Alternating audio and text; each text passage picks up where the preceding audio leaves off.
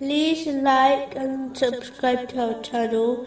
Leave your questions and feedback in the comments section. Enjoy the video.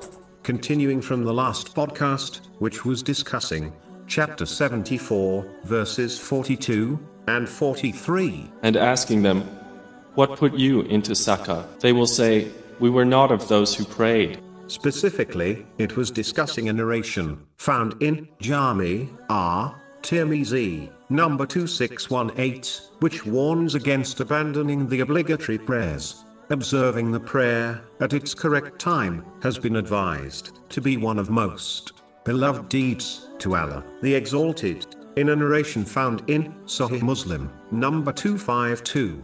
From this, one can determine that delaying the prayer beyond its time, or completely missing it, is one of the most hated deeds by Allah, the Exalted. It is an important duty for all elders to encourage the children in their care to offer the prayer from a young age so that they establish the obligatory prayers before it becomes legally binding on them.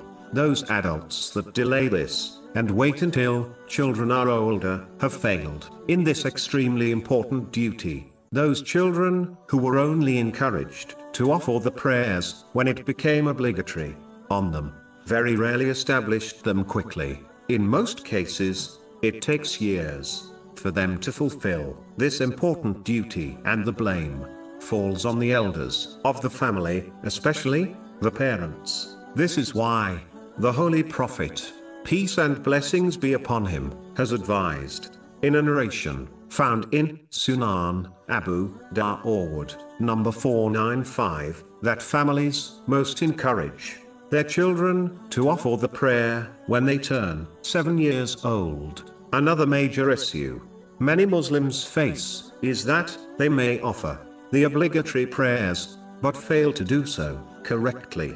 For example, many do not complete the stages of the prayer correctly and instead rush through it. In fact, a narration found in Sahih Bukhari, number 757, clearly states that the one who prays like this has not prayed at all, meaning they are not counted as a person who offered a prayer, thus their obligation is not fulfilled. A narration found in Jami R. Tirmizi, number 265, clearly warns that the prayer of the one who does not settle in each position of the prayer is not accepted.